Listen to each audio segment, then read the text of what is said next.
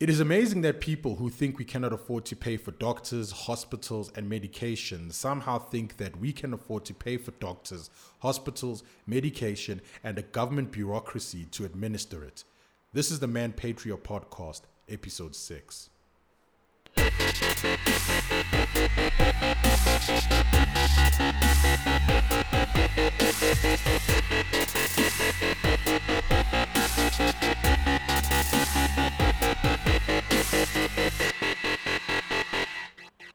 What's up, everyone? Welcome to the Man Patria podcast. This is the podcast where we discuss ideas freely. First of all, I want to say Happy Men's Month, everybody. So, um, yeah, this is the month to celebrate being a man. And, you know, and this month, as, you, as I always say, it's a month where we drive awareness of diseases such as prostate cancer and testicular cancer. And you can donate to people. You can donate to Nick Wright. I have provided his link in the description below on YouTube. And if it's on SoundCloud, you can find it in the info box. Okay, talking about donations, guys, you can also donate to me on Patreon. Um, if you really like the work that I'm doing, you can support me on Patreon and you can donate for as little as $1. And the reward that you'll get is that you'll be able to listen to my podcast much earlier than normal. The period is actually three days. If you're a patron, uh, you'll be able to listen to it on the Monday of release. And um, if you're not, you'll only get it on the Thursday.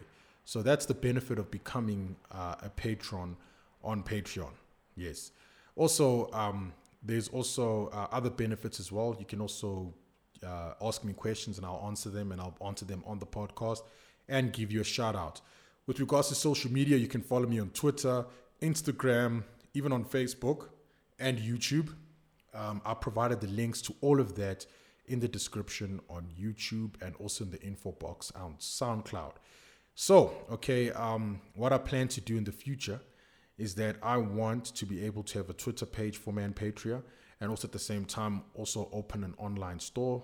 Um, that is being developed right now as we speak, and I will give you further developments on that. Okay, so today's uh, podcast will be on um, why we don't need universal health care, and I'll be discussing that in the next segment.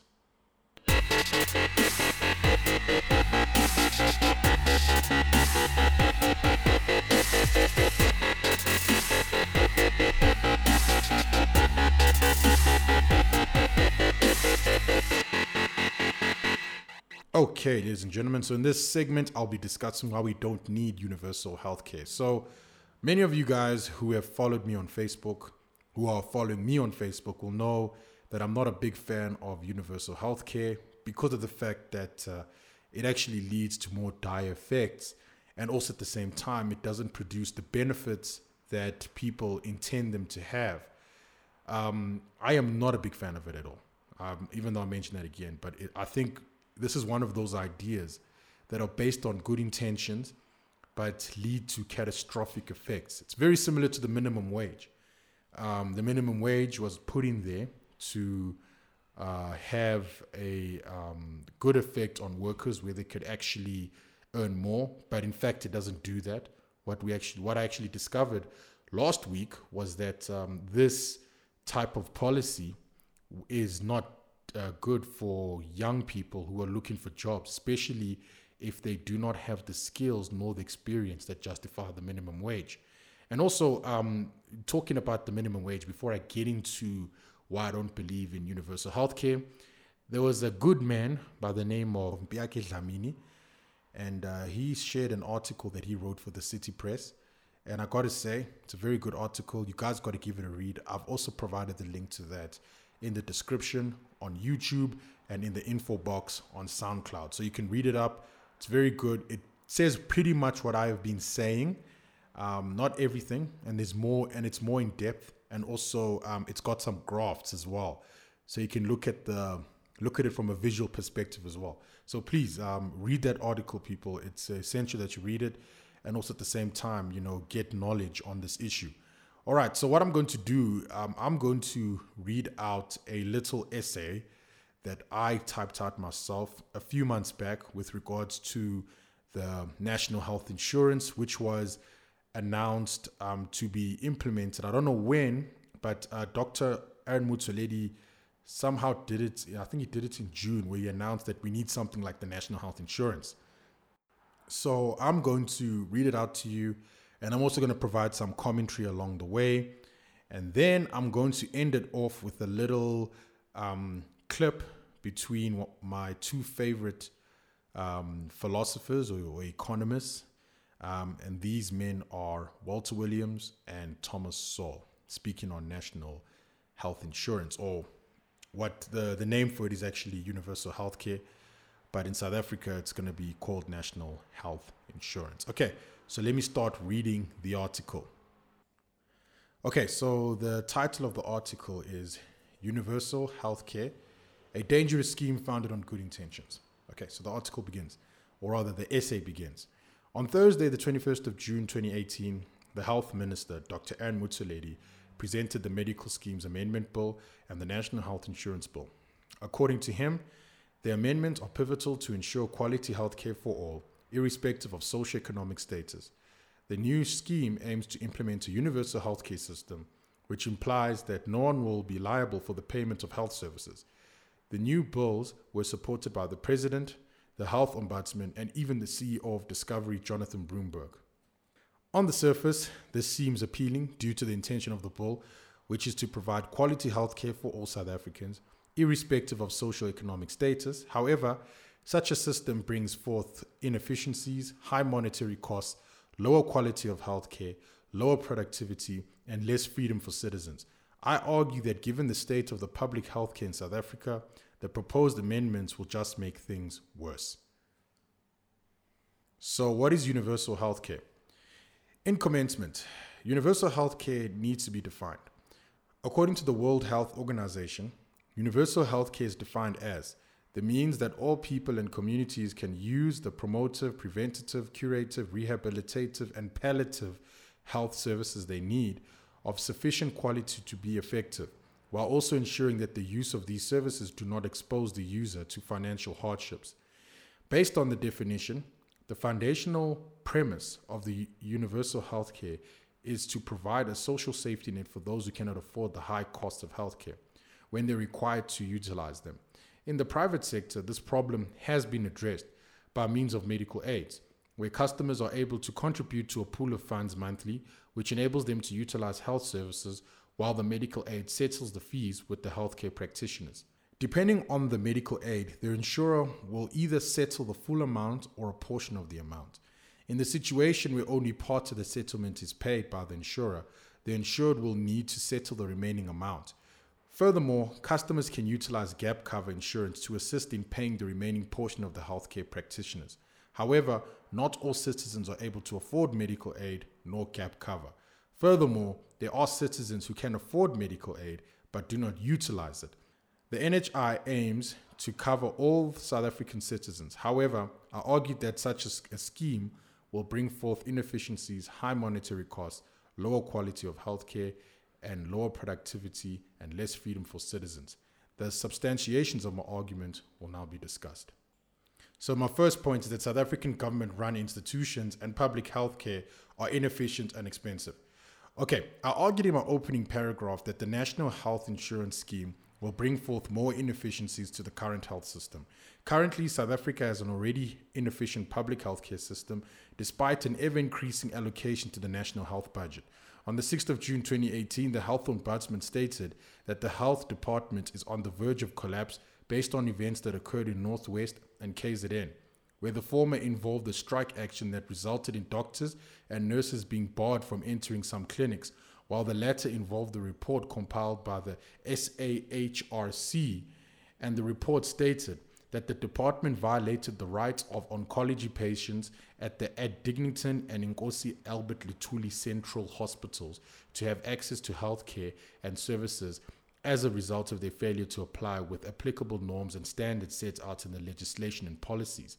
The bad track record of government run institutions are not exclusive to hospitals, but also in the sectors such as home affairs, the post office, and state owned companies. The waiting times at home affairs offices are significantly longer than the waiting times at privately owned banks. Furthermore, the bailouts that the government pays to state owned companies are in the billions. Despite the ever increasing money used to bail out state owned companies, productivity in those companies are on the decline. Based on the bad track record of government run institutions, do you want the same people who run Home Affairs, the Post Office, and state owned companies to now run your healthcare? Okay, so my second point is that the NHI will lead to an increase in expenditure, inefficiencies, and lower quality of healthcare. A universal health system is nothing new, and it is practiced in over 100 countries. Countries such as Canada, Australia, the United Kingdom, and Nordic countries have all been praised for their universal healthcare implementations and have been used as models by proponents of universal healthcare. However, what is really discussed are the ill effects of these schemes. Nobel laureate economist Milton Friedman stated in 1978 that there was a trend toward government involvement in healthcare and that the spending toward healthcare by the government will lead to government controlling what they pay towards healthcare practitioners. Furthermore, the practice of the government spending and controlling the cost of healthcare will lead to practices that are against the interests of the patients, doctors, and other healthcare practitioners. Examples of these ill practices include the government paying less to healthcare practitioners, which leads to either healthcare practitioners taking their services abroad, healthcare practitioners minimizing their staff, which leads to the long waiting time for patients, and lastly, patient procedures being postponed due to a lack of resources, which inevitably leads to patients with sufficient funding to seek treatment abroad and the death of patients who are waiting for treatment. In addition to the ill practices, government controlled healthcare will lead to an increase in spending and a decrease in productivity. Okay, in support of the claim that government controlled healthcare leads to practices that are against the interests of patients, doctors, and other healthcare practitioners. Consider a 2017 article written by Sally Pipes, the president and chief executive officer of the Pacific Research Institute. She provided examples of the ill effects of universal healthcare and cited examples from Canada, the United Kingdom, and Australia. In the article, it was stated that the median waiting times of Canadians in 2016 was five months between referral from a general practitioner and the receival of treatment from a specialist. With regards to obtaining MRIs and CT scans, Canadian patients had to wait for months to receive such. Furthermore, at least 45,000 Canadians left their own country in 2015 to seek medical treatment abroad. The problems of the Canadian universal healthcare system do not end there. Between 1993 and 2009, 65,000 women died because of the spike in waiting times. In the United Kingdom, approximately 40,000 patients had to wait at least 18 weeks to begin treatment subsequent to referral in 2015, and at least 13,000 patients waited for more than six months during the same period. In Australia, between 2015 and 2016, at least 14,000 patients had to wait over a year for elective surgery, and over 7,000 patients died waiting for a procedure or were unable to be contacted. In support of the claim that government controlled healthcare will lead to an increase in spending and a decrease in productivity, consider a study conducted by Dr. Max Gammon, who spent eight years examining the British National Health Service. Gammon's study found that while the number of medical and administrative staff increased by 28% between 1965 and 1973, the yearly bed occupancy rate decreased by 11%, the drop in the bed occupancy rate was not due to the lack of patients available to occupy beds. In fact, there was a waiting list for beds in the region of 600,000 individuals. Furthermore, most of the expenditure on human resources during that period was on administrative positions which do not contribute to productivity. This process is called bureaucratic replacement. The proposed NHI bill is estimated to cost at least 250 billion rand a year, which is about 17 billion US dollars, and it will be funded by the taxpayer. However, when Dr. Aaron Motsoaledi was asked how much the scheme will cost, he responded by saying that there is no way to determine the full cost of the national health insurance. Now, just to provide a comment on that, I think that's very worrying because if you don't know how much this will cost, but you're so adamant on implementing it, that sounds very, very um, dangerous and very worrying to me because you, you should at least know what the estimated cost will be if you're going to try implement something that's going to fundamentally change the lives of South African citizens. Okay, according to Motsoaledi, NHI is going to be mandatory for health services, meaning once it's law, all South Africans will need to contribute to it if Treasury rules that it has to be funded through contributions from the population. Based on this quote, this is a blatant limitation of the freedoms of all South Africans. South Africans will not be able to choose a health plan that matches their needs and income. Another implication is that the NHI ultimately gives the government power to decide the fate of its own citizens, since they will be controlling the costs and payments made to the healthcare practitioners. Doctors may prescribe a treatment, and that will be overruled by the government, all in the name of controlling costs of healthcare. Bearing this in mind, old people will be the victims of such since they spend more on healthcare than young people. The government may opt to provide palliative care in a situation because it is cheaper as opposed to it being the only treatment available after exhausting all other available treatments. Furthermore, the NHI will manage referrals to specialists. Patients will not be allowed to utilize the services of specialists unless in the situation of an emergency or when referred to by the NHI. This significantly reduces the choices available to citizens should they require the services of a specialist. Furthermore, the long waiting times for a patient to utilize the services of a specialist will be lengthened significantly due to the implementation of the NHI. Ultimately, patients will have access to a waiting list, but that does not mean that they have access to healthcare. Just want to give you a backstory. Um, I've got an eye condition. It's called keratoconus. This is an eye condition where your cornea becomes cone shaped. Therefore, when the light um, refracts on your cornea, you see ghosting and multiple images. Now, when I first got this, the first um, you know uh, reaction that I had was that I had to go to see a specialist. So I went to an optometrist. The optometrist gave me um, some glasses and stuff, but then they weren't helping. But eventually, I had to go see a specialist. But I saw a specialist on my own account. Um, I decided to go to specialist myself. Now, under, under the National Health Insurance, I need to go to a GP.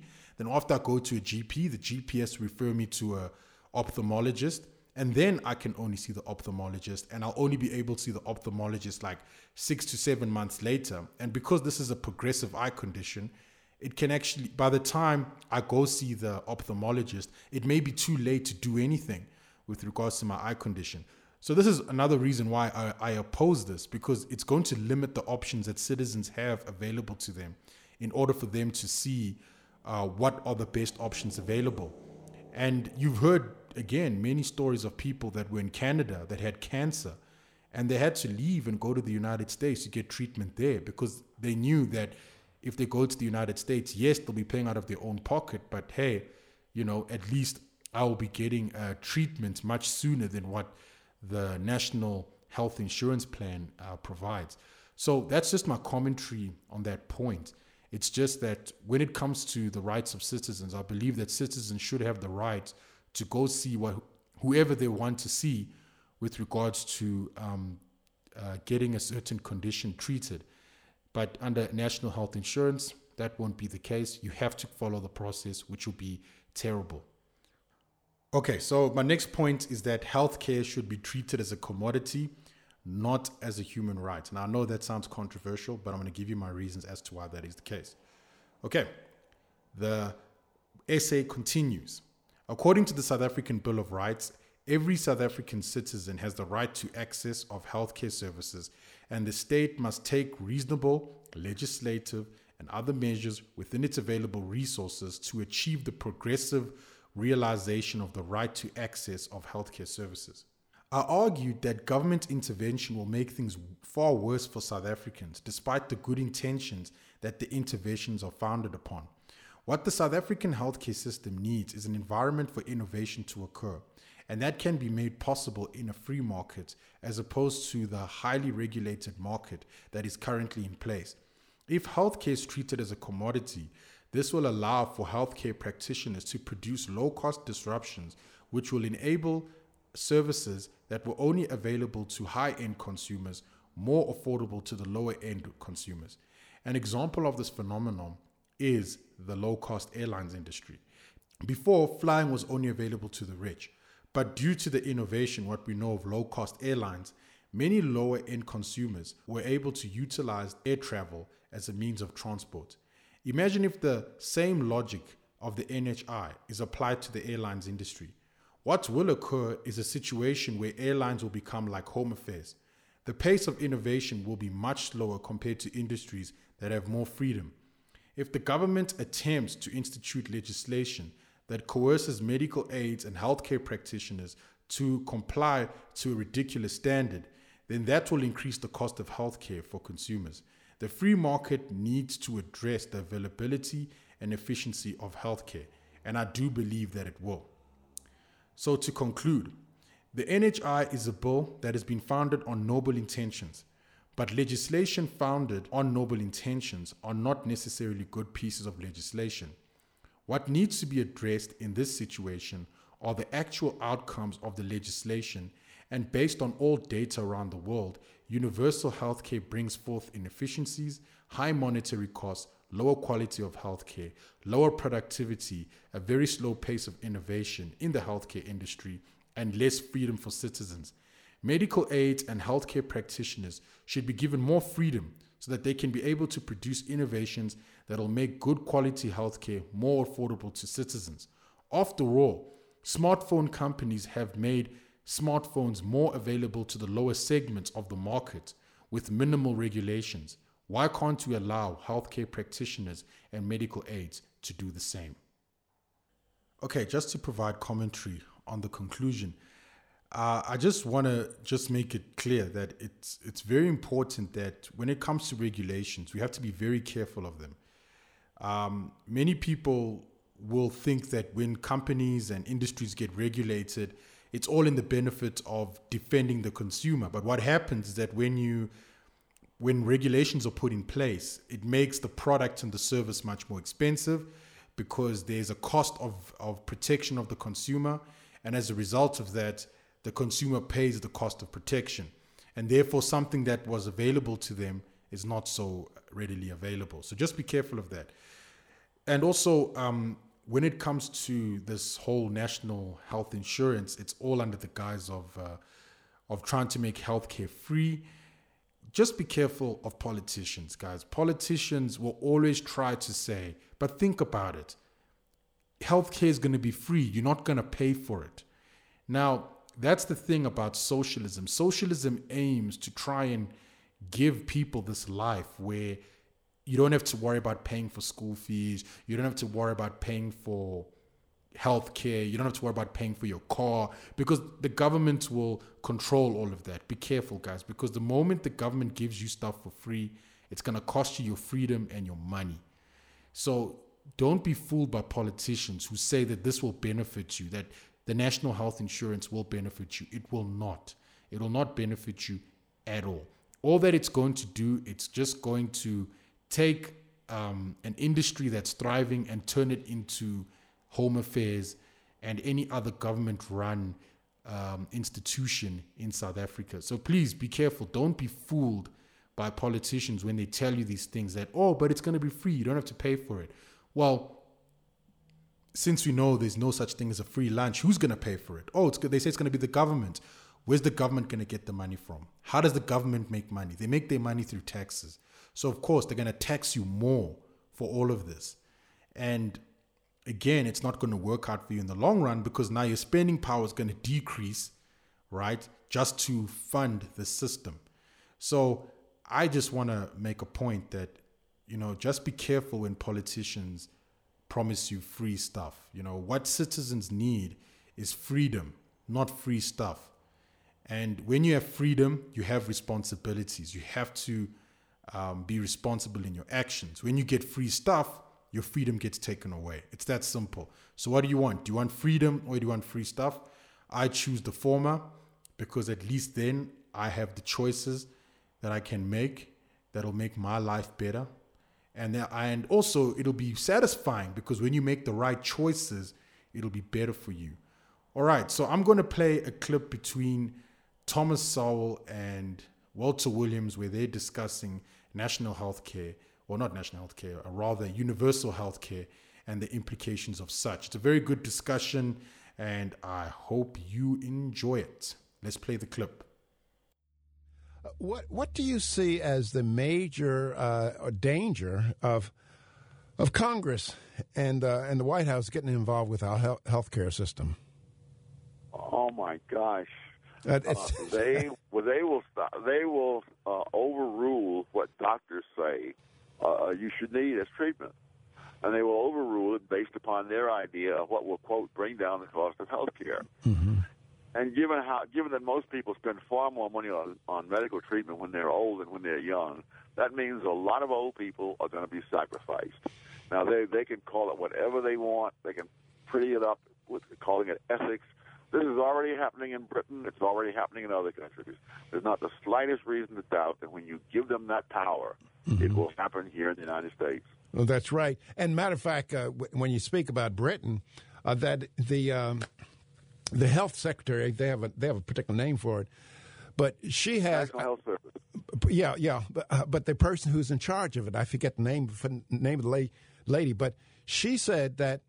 Uh, that it's okay for people to be denied medical care who have unhealthy lifestyles, such as if you're a smoker, uh, uh, if you're obese, then you should not be uh, eligible for, uh, or or there's a real chance that you might not get the kind of treatment that you need because you are guilty of maintaining a health style that uh, affects your health, a lifestyle that oh. affects your health. Well, well, these people are closet totalitarians. There's just no question about it. Uh-huh. I mean, they they are so convinced that they know that what's best for us, and that we poor dummies that we are would never understand it that this is the kind of stuff you can expect. Mm-hmm. Yeah, but once once you agree to give the government this huge amount of power, it's, it's like opening the floodgates. When you open the floodgates, you can't tell the water where to go. Uh-huh. And so, if you give the government enough power to, to, to quote create social justice, you give them enough power to make life miserable for, for millions of people. Okay, so you heard what they had to say about that. The reality is that um, you know, the government should not have that type of power. Just to give you an incident, um, there was a situation in Britain where there was a boy by the name of Alfie Evans. He had a um, a brain condition, and he was on life support. And the government ruled that he had to go off life support because taking care of him was very expensive. Uh, his parents fought it. They eventually lost, and even the Italian government offered to assist this boy. They said they even gave the boy um, citizenship, and they said that look, you, uh, the parents can come to the country, he can get treatment, and we'll assist them. But uh, the British government denied um, this boy the right, or denied the parents the right to take their child over to another country, so that he can be treated for uh, his ailments. And that's the problem you see, when you give the government this type of power and you are just going to give it to them because they're going to give you something for free, then you need to ask yourself some really, really hard questions. What do you value more? Do you value free stuff more or do you value your freedom more? Freedom is what we need, not free stuff. And that's the point that I'm trying to push across. National health insurance is going to take away our freedoms. And we need to and it's important sorry that we keep those freedoms that we um, adhere to them and also at the same time uh, respect those freedoms because if we're going to be teaching young people that we should support things such as national health insurance and so forth and all these um, social justice policies that um, promise to make our lives so much more comfortable and so much more easier, then we are heading in the wrong direction. Because basically what we're going to be doing is giving our freedoms away to the government and then the government will become totalitarian. And then before we know it we actually will not have many freedoms left. And this obviously won't happen immediately. It happens over time. Walter williams talks about the concept of cooking a frog. So how do you cook a frog? When you cook a frog you don't just boil the water and then while the water's hot, you throw the frog in there. No, what you do is because if you do something like that, rather, um, the frog will quickly jump and run away. So what you rather do to cook the frog is that you put the frog in cold water and then you heat up the water very, very slowly. And then before the frog knows it, it's in conditions that it cannot survive in, and then the frog will die. And that's what happens with regards to giving our freedoms away to the government. We saw that happen in Venezuela. That's the most recent example of such, and that country has failed big time. It's failing. I've mentioned before that the, some of these guys are eating out of trash cans, uh, dustbins, uh, as we call them in South Africa. We don't call them trash cans. I just said trash cans for the American audience. But eating out of dustbins, um, there's also those uh, people who even went into zoos to try and kill animals so that they can get some meat to eat.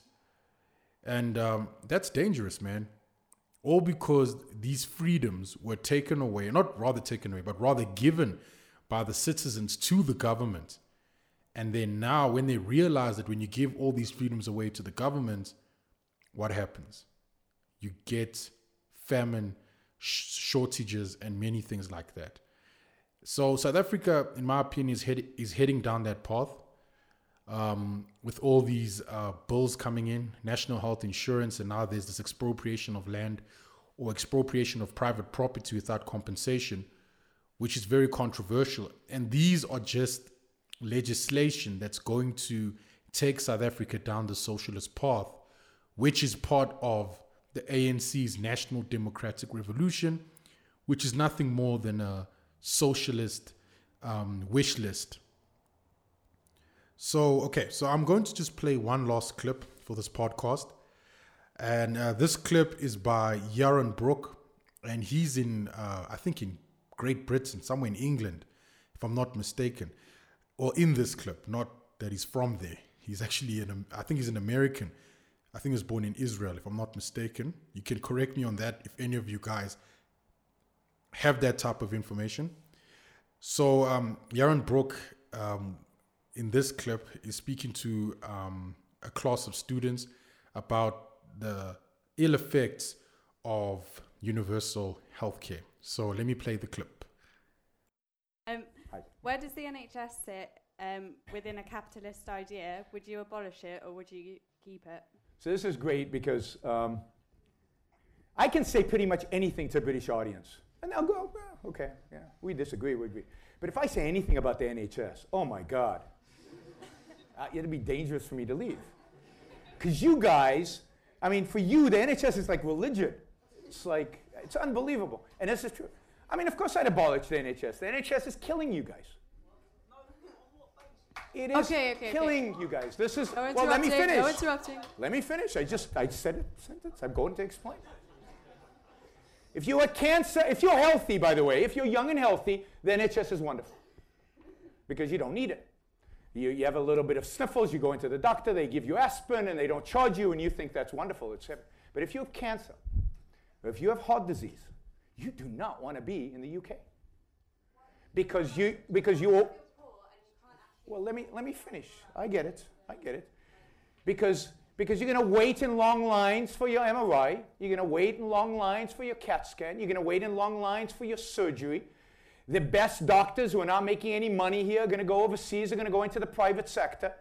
You are getting, and the older you get, the more this will affect you you're getting mediocre, at best, mediocre treatment when you get really sick. Uh, okay, no, Let I'm me afraid. finish. no.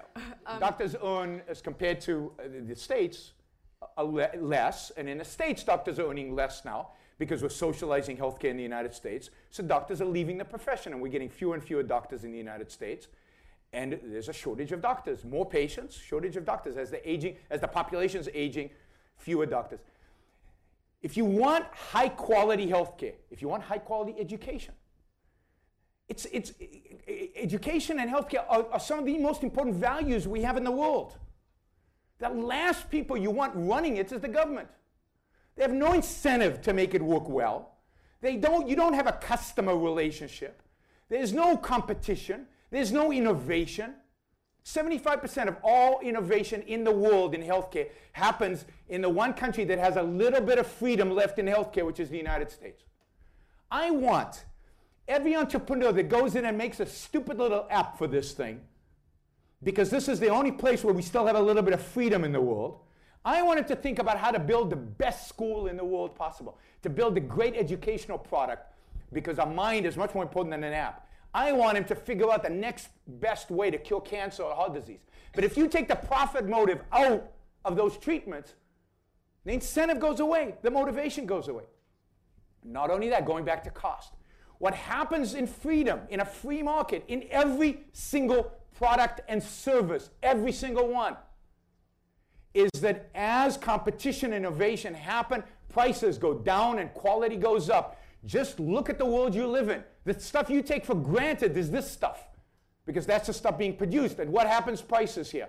They go down and quality goes up. In everything that's true except in two areas healthcare and education. Why? Because those are dominated, even in the United States, by government. Government perverts the incentives.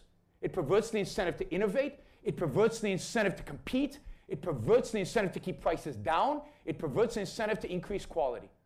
Now, poor people in a real market economy could buy insurance. You know how much insurance, health insurance in the United States, in places that have uh, very few regulations costs? Less than your monthly cell phone bill. That's how much it costs to get insurance in, in, in places. And that's why people who believe in socialized medicine don't want insurance companies in the United States to compete across state lines because they don't want the truth to be discovered that in some places in the US, you can buy health insurance for less than a cell phone bill. Now, every poor person in America, almost 95%, I think, have cell phones. Healthcare is more important than a cell phone. You can give up a cell phone, go buy insurance. Right? Now, that's in a world where we've got massive regulations. Imagine if there were no regulations, all those costs, all that insanity that the government brings to the insurance market. I, for example, I'm, I'm 53 years old. I've got two sons, a little older than you guys. Um, I'm not going to have any more kids. My wife's done. We were done 20 years ago, we were done, right? Right? I mean, even if we wanted to, we couldn't at this point, is the reality. I have to buy maternity coverage because the state of California has decided that you cannot sell an insurance policy in California without maternity coverage. So, guess what? I pay more money than I should, much more money than. You know, I'm never going to do acupuncture. I tried it a long time ago. I'm not going to do acupuncture. It doesn't work for me. I don't know if it works for you. It doesn't work for me. In the state of California, I buy coverage that covers acupuncture. But I'm never going to use it. I still have to pay for it. So the insanity of the government telling me what's good for me, of the government determining to me what kind of insurance, raises the cost and reduces the quality. The best thing you can do for healthcare. By the way, I come from a country with socialized medicine, as socialized as the NHS, which is Israel. And Israel has a pretty good healthcare system because it has lots of doctors. Why does Israel have a lot of doctors? Because it's the Jewish state, right? Has a lot of doctors. And they're good doctors. But if you're really, really sick in Israel and you have the money, you fly to the United States of America. When Berlusconi in Italy gets sick, he doesn't come to the UK to benefit from the NHS. He goes to the Mayo Clinic in Minnesota. That's the standard. The standard is the Mayo Clinic. And figuring out how to provide the Mayo Clinic to poor people is an interesting issue. But you don't do it by socializing it. You don't do it by destroying the Mayo Clinic, which is what the NHS has done. Okay, that's the end of the clip. So I just, um, the point that I was just trying to get across with that clip was that um, human beings, you know, their behavior has not changed. As I said in my first podcast, that if you look at the 3,000 years of human history, human beings have not changed their behavior in terms of um, their need or desire to expand or to drive something for their own selfish purpose. That has not changed. And that's the same thing. That, that, and when you've seen in industries where you've allowed for, for human beings to go out there and trying to pursue their own objectives, you see that they become wealthy, they're able to provide these services or goods that they want to sell to people at a much lower rate than when it's regulated. So the same thing works with um, with healthcare. Is that we need to allow for an atmosphere that uh, encourages innovation, and the only way we can do that is that if we give doctors the incentive, uh, the own their own private and selfish incentive to actually try and give out goods and services at a lower rate. And I think that'll be good because if you can allow doctors to compete amongst each other, they will be able to provide um, a much better and a much efficient service. So remember, when the government socializes this whole thing, they remove the incentive. Then the doctors go. When the doctors go to another country, you have less doctors. When you have less doctors, the quality of healthcare decreases. You already seen, you already saw in KZN um, with oncology doctors. Apparently now there are no oncologists in KZN. Um, in the public sector, at least. I don't know in the private sector, but in the public sector, there's no oncologists. And this is run by the state because I think the oncologists saw that it's not worth their time staying and working in a in a public hospital, but they can do better by actually going into that field privately, and therefore they can achieve their own ambitions and own objectives. So we need to understand that human behavior plays a major factor in the success of um, of innovations, and if we allow people to chase their own selfish ambitions, and um, you know create these innovations, it'll benefit everybody as opposed to socializing the whole thing. Okay, everyone, um, that that takes me to the end of my podcast. Um, I really hope you guys enjoyed it. I really hope you learned a lot. As always, if you have any comments and any questions, you can always put them in the comment section on YouTube, also on SoundCloud as well. You can do the same thing. I'll read it and I will uh, also reply to it as well. So I want to thank you for all the support. Uh, it's really great and fantastic. So, guys, enjoy this week. And yes, I will see you next time.